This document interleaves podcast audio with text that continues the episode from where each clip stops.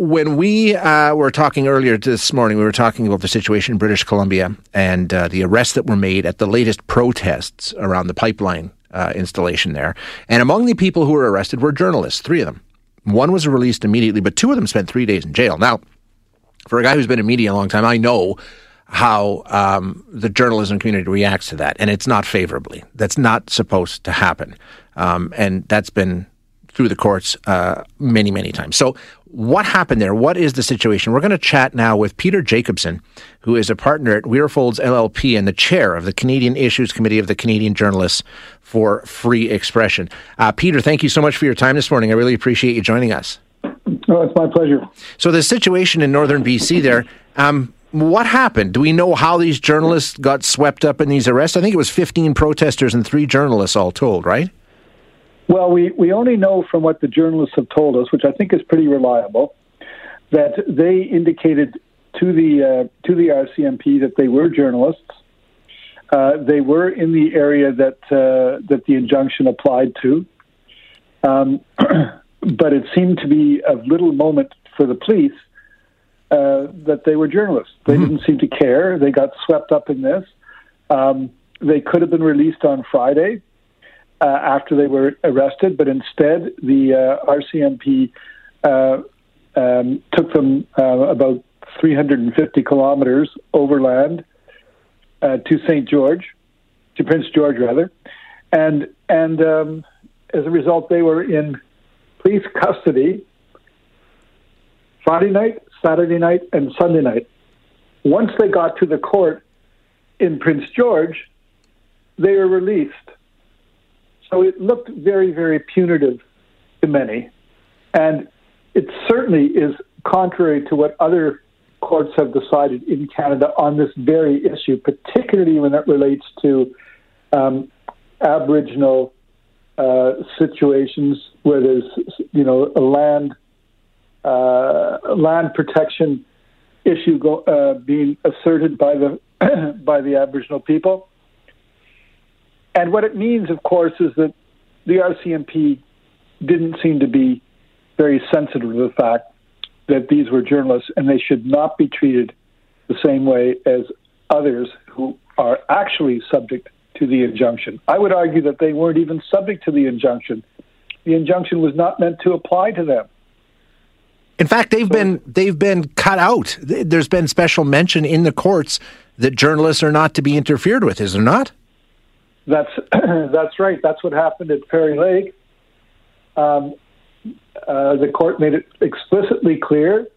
There was a situation in in uh, Newfoundland uh, about uh, in uh, 2019 where the uh, Newfoundland and Labrador Court of Appeal made it extremely clear that the the protesters or the land protectors who are subject to the injunction are not to be treated the same way as journalists. Right. Journalists are not subject to these injunctions. And of course, there's a good reason for that, and that is so that we can have some eyes and ears there to see how the, the both the protesters are doing and how the RCMP or the police are treating them. Otherwise, all of this happens in a in a dark black box, and no one can really know what happened. Um, as we know from the the um, the situation that we were just talking about, there is uh, there were some photographs taken uh, on the 19th of January uh, when the police were clearing out some of the protesters, which never were able to see the light of day because the police seized the equipment. Now, whether they knew that or not, I don't know, but it certainly causes people to be very suspicious when the police are are taking away your ability to film them. Um, it makes you wonder why they are doing that. And I'm not saying that they were they did it for that reason. I don't know, but it certainly uh, harms any concepts of trying to further reconciliation or trust in police.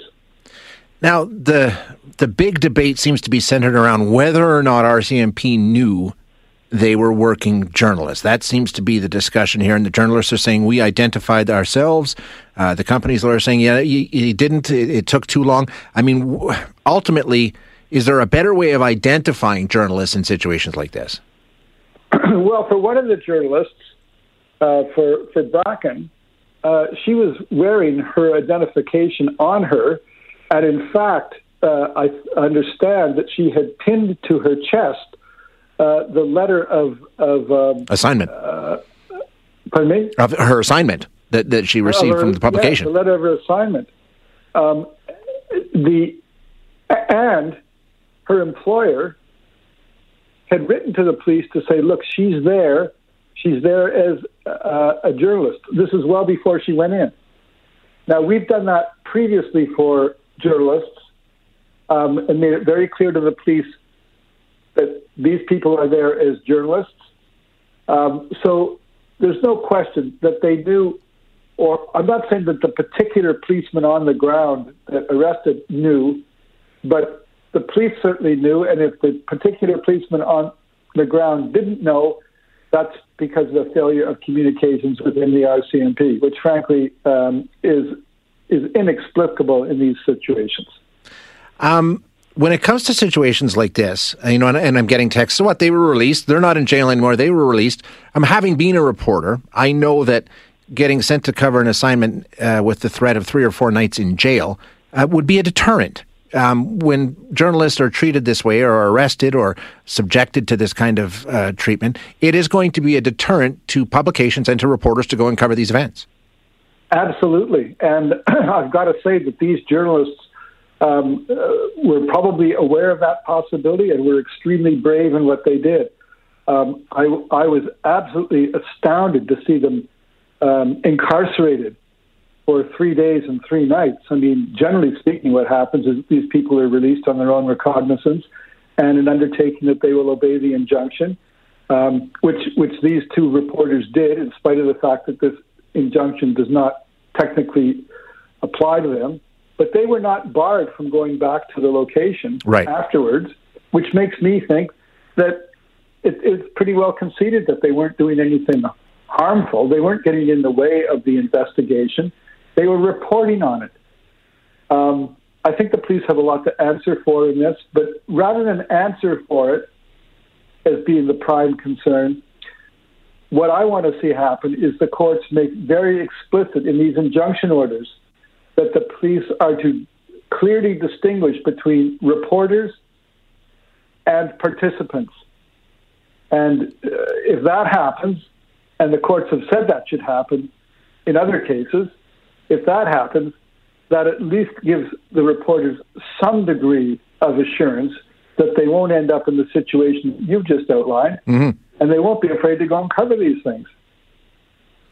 Yeah, and I guess I mean there are court dates set for next spring in terms of because I mean you know they will have to prove um, you know what they were that they weren't involved in activism. I mean it, the the story isn't completely over, but they are out of jail. I guess is the bottom line, right? Yeah, they're out of jail, but they're still they still have to go back and answer the charge yeah. in February. Um, and it wouldn't surprise me at all if before that happens the charge gets dropped. That's typically what happens in these situations. Is that you know, people get arrested on something that's regarded as relatively minor. Uh, the punishment really is living under the uh, the threat of going back to court and possible fines or incarceration, and then they are uh, they are discharged. Now, it may be that the police will see this as such a high uh, priority right. Uh, thing that they won't want to do that. But for in normal situations, people do not get incarcerated for three nights and three days and transferred uh, hundreds of kilometers overland uh, for participating in an uh, for participating like this. No, and indeed, the lawyer for the company has said they're allowed to go back because they have a legitimate journalistic reason to be there. So um, they, have already decided to go along with the injunction regarding these two. That's right. That's yeah. right. So I mean, it's the whole thing. I mean, the police should be doing uh, a public service here and arresting journalists is exactly the opposite. Yes. Yeah. So hopefully they will have learned. I mean, we all learn as we go along in these situations. Um, and not all police are bad, and the RCMP isn't a horrible organization, but it does have a lot to answer for in this situation, and it has had some severe criticism about racist activities in the past. Hopefully, they will see their way to improving on this particular issue because journalists, if journalists aren't there, we don't know what's really happening, which could be bad for the police as well. I mean, I note that in Toronto, police are wearing uh, web, uh, wearing cameras, and the reason they do it is so that members of the public won't allege that they did things they didn't do.